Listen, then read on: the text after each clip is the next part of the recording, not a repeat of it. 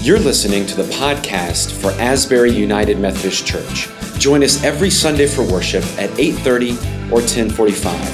Find out more at asburybosier.org. Good morning. It's good to be with you as we continue our staycation series. You know, last week we talked about uh, the, the packing list that Jesus gave the disciples as he sent out the 70. He said, Don't take anything with you no purse, uh, no staff, no sandals, no bag, and announced that the kingdom of God has come near. That kind of trip is easy to pack for because you're not bringing anything with you. Very difficult to prepare for because we must live into hospitality. Jesus says, Eat what is ever presented to you to be confident enough in yourself that when a town rejects you, you shake the dust off of your feet and, and you move on. Packing for that trip is easy. Preparing for it, the trip that we call discipleship, can be difficult. So now, as we've packed and, and we're preparing for this trip, what do we do now that we're on this trip? Our scripture lesson today comes from 1 Kings chapter 19 verses 11 and 12. It'll be on the screens, it's online, and it's also in your Bible. Let us hear the word of the Lord. He said, Go out and stand on the mountain before the Lord, for the Lord is about to pass by. Now there was a great wind, so strong that it was splitting mountains and breaking rocks in pieces before the Lord. But the Lord was not in the wind and after the wind, an earthquake. But the Lord was not in the earthquake. And after the earthquake, a fire. But the Lord was not in the fire. And after the fire, a sound of sheer silence. This is the word of God for the people of God. Thanks be to God.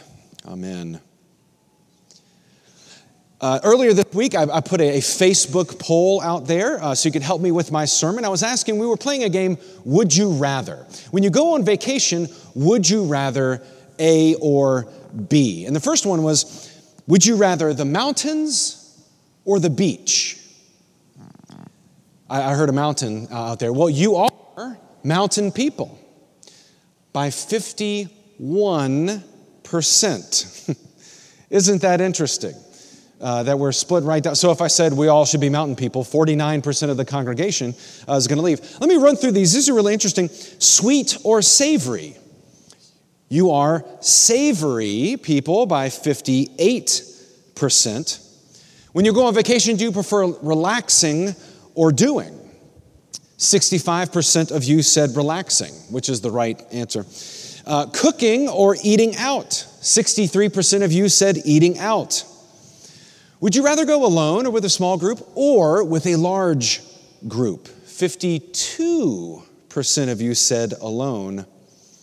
Here's one I really enjoy uh, fancy accommodations or roughing it. Roughing it?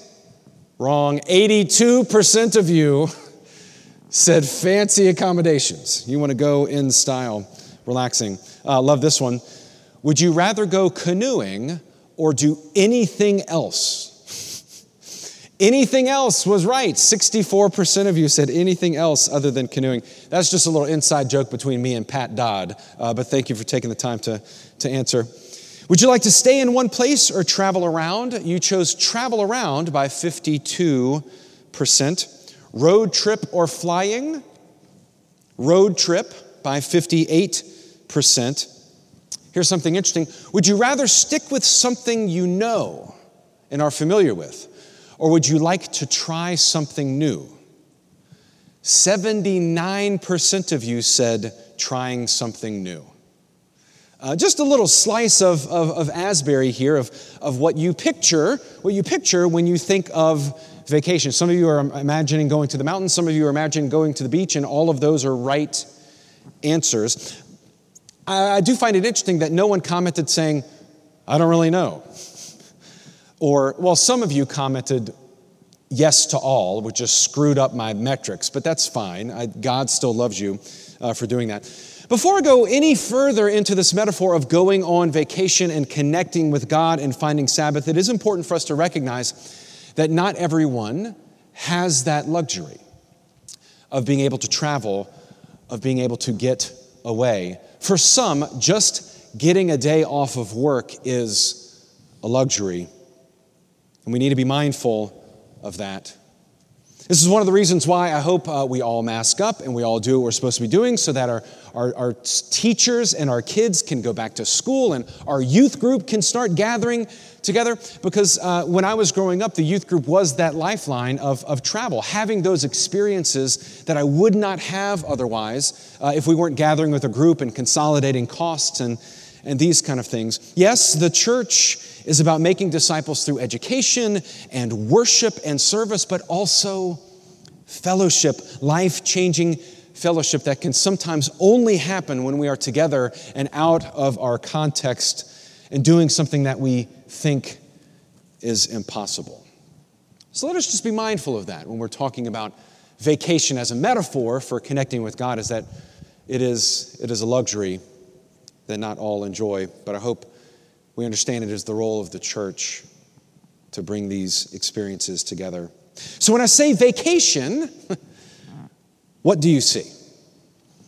I'm not sure what you're picturing in your mind, but I would imagine what you're not picturing. You're not picturing what you typically do on a Monday morning.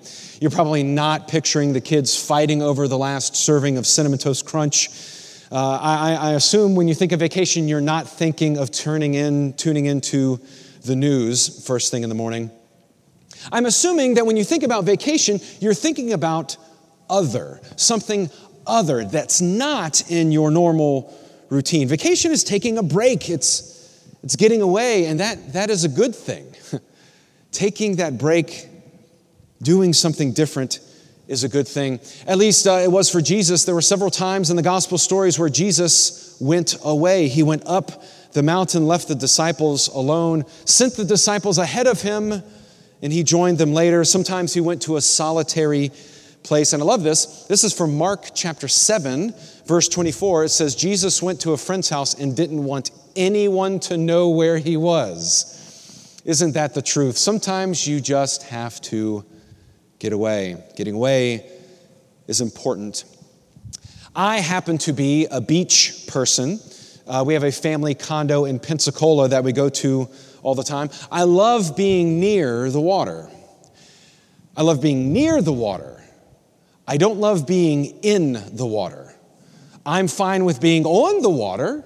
I'm fine with being near the water, not in the water. There's a scar there. Uh, growing up, I, and I still do, I have terrible ears. I have weird ear canals. So I, have had three sets of tubes uh, in my ear. So when I was growing up, I was the fat kid wearing the Speedo swim cap with earplugs standing on the, on the sideline. So there's, there's an emotional scar there when I get near water. I'm, I'm imagining eight year old me with the swim cap, you know, uh, uh, with all my other friends who are having fun, trying not to get my ears wet. Also, even when I do get in the water, I always go where my feet touch. And I, I think that's because I saw Jaws at too early of an age. If you're swimming and your feet aren't touching, you're basically food. It's just, it's gonna happen. So I always go where my feet can touch. And, and, and before you make fun of me, you have something. I know you do. It's either clowns or dark stairways, or you got something too. So don't make fun of me thinking I'm food if I'm bobbing up into the water. You got it too. It's just different. I like going to the beach. The beach, it, it, seeing the vastness of the Gulf, it reminds me of creation. It reminds me of, of, of God. There is a peace while I'm there. In fact, Hollywood Jesus and The Grace of Les Miserables were both finished while at the beach. I find it inspiring. It's lovely. Christy, my wife, uh, she's a mountain person. We've managed to work it out thus far. Uh, she's a mountain, but when she goes up the mountain, they used to have a, a house in Tennessee. Uh, when she's in the mountains, she feels the presence of God. Being on top of the mountain and seeing the majesty reminds us of God's goodness. God's story seems to revolve, I'm, I'm a little hurt by this because I'm a beach person, seems to revolve around mountains. The Jewish people were not a great seafaring people. In fact, one of the only stories uh, that we have in the Bible that involves a ship, well, Paul, he, he gets on a ship and the ship is wrecked. Uh, we also have the story of Jonah, right? How did that work out for him? He was swallowed by a big fish, which is why you don't swim if your feet don't touch. You become food. Jesus, Jesus even walked on the water because Jesus ain't no fool.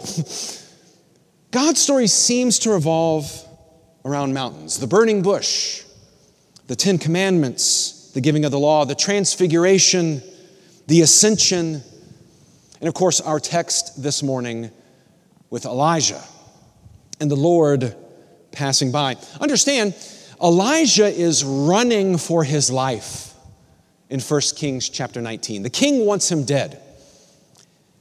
He asks God to take his life. And God says, Get up, go up the mountain, for you will see the Lord. The Lord will pass by. And when Elijah is there, you know the text, there was a great wind, but God was not in the wind. Then there was an earthquake, but God was not in the earthquake. Then there was a fire. God was not in the fire. And then there was the still small voice or the sound of sheer silence. The text seems to suggest that God was in the silence. When Elijah paused in that silence, Elijah found his purpose. He heard a question. God says, What are you doing here, Elijah? It's a good question for all of us to ask. What, what exactly are we doing here with our one precious, radical life? I'd like to think that God was in the earthquake and God was in the wind and God was in the fire. That makes me feel very powerful that God is on my side and God can shake down the mountains. But in this text, God is in the silence. Why is God in the silence? It's because when Elijah comes down the mountain, he does not take an earthquake with him, he does not take fire with him, he does not take the wind with him. But we can always take silence with us. I can't bring the beach home. I can't bring the top of the mountain down to the valley. But knowing that God is in the silence means I don't have to go very far to be in the presence of God. Be still and know that I am God, as Psalm 46 reminds us. Getting away is important. Finding peace is important. Taking a Sabbath is important. The problem with me trying to find peace when I go away is that I forget that God is with me. I don't have to go to the beach to feel the presence of God. You can, it's a good thing. But part of that experience is realizing that God is here, God is in the silence. It's just that sometimes Either I or life is too loud for me to recognize that. Sabbath and rest is about reconnecting with God. Sabbath is the antidote to transgression. The Hebrew word for transgression literally means to pass through without paying any mind. That's what it means, our transgressions. It means passing through something without paying any mind. Uh, and I, I, do this all the time. And maybe you have too. Maybe you're having a conversation with someone and you realize that you stopped listening about three sentences ago. Or as the joke says, my wife started a conversation with, You're not listening to me. What a weird way to start a conversation. or your kids are asking you to play and it's just not passing through without paying mind. Sabbath is the antidote because Sabbath is a mindfulness of God. It is pausing long enough to recognize that God is God and we are not, and God loves us anyway. Taking time to not work, or another way to put it, taking time to realize that the world will, in fact, spin without us and will one day. Sabbath is taking a break to be mindful of God. And I think the musical Hamilton actually portrays this quite well. I don't know if you've been on social media, you already know this. Hamilton is now on Disney Plus. If you haven't seen it, uh, I recommend it. Not super family friendly for the younger ones, but it's it's great. It tells the story of, of you know the ten dollar founding father without a father got a lot. It's fantastic. Uh, family loves it. Uh, there's, this, there's a song later in, in, Hamilton where it talks about his life and everything is, is getting complex. There's a song called Hurricane. In the eye of a hurricane, there is quiet for a moment, a yellow sky. And he pauses just for a moment in this silence. The problem is, he doesn't take this peace and this silence back out into the storm as the story continues. He enters back into the storm, his life becomes fractured, he commits adultery, his actions lead to the death of his son. His son dies in a duel, his wife's heart is broken, his heart is broken. And then there comes the song, It's Quiet Uptown. Hamilton, or Alexander and Eliza, the Hamiltons, they move uptown into New York searching for healing, searching for something to hold on to, searching for something that will bring wholeness to them. Here are the lyrics of It's Quiet Uptown. There are moments that the words don't reach. There is suffering too terrible to name. This happens after the death of their child. So you hold your child as tight as you can and push away the unimaginable. The moments when you're in so deep it feels easier just to swim down. The Hamiltons move uptown and they learn to live with the unimaginable. Then Hamilton takes over and he sings, I spend hours in the garden. I walk alone to the store, and it's quiet uptown. I've never liked the quiet before. I take the children to church on Sunday, a sign of the cross at the door, and I pray. That never used to happen before. And then you hear about just how broken his relationship with Eliza is. He has wronged her. They're grieving over the death of a child. That's not the way it should be.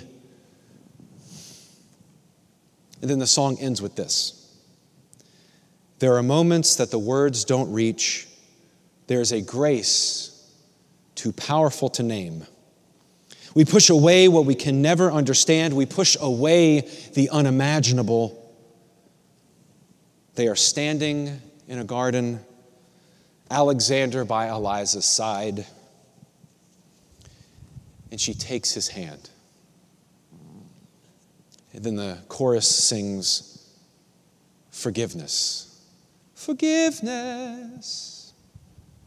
Can you imagine forgiveness? And then Eliza finally speaks and says, It's quiet uptown. In their case, the relationship was mended. And I know that that doesn't always happen, nor am I suggesting that it always should. My point is, is that often we find ourselves passing through without mind. This quiet that Hamilton finds is Sabbath. It is a mindfulness of God. He makes a sign of the cross at the door, and I pray that that never happened before. It is a mindfulness of the damage that he had caused, it is a mindfulness of what really matters. He was silent long enough to recognize that even in his most difficult moment, his very silence had been redeemed by the kindness and forgiveness from his wife. There's a lot going on in the world. And if we aren't mindful of God or mindful of what really matters, we will be in a place, as scripture says, a place of weeping and gnashing of teeth. So let us be quiet enough to be mindful of God. Let us be quiet enough to be mindful of one another and of our neighbor. Yes, there is a time to speak. Yes, there is a time to stand up. Yes, there is a time to speak truth to power and fight the good fight. But there's also a time where we know we need great mindfulness, a time where we know we need to listen well, a time to be quiet enough to recognize the silence. Some of you may be beach people. Some of you may be mountain people or fill in the blank. We may be divided 51% to 49% on some things, things not necessarily as trivial as where to go on vacation. But we all are God's people, created in the image of God. May we remember that God is as close to us as our own Christ redeemed silence. May we find that silence today. Amen.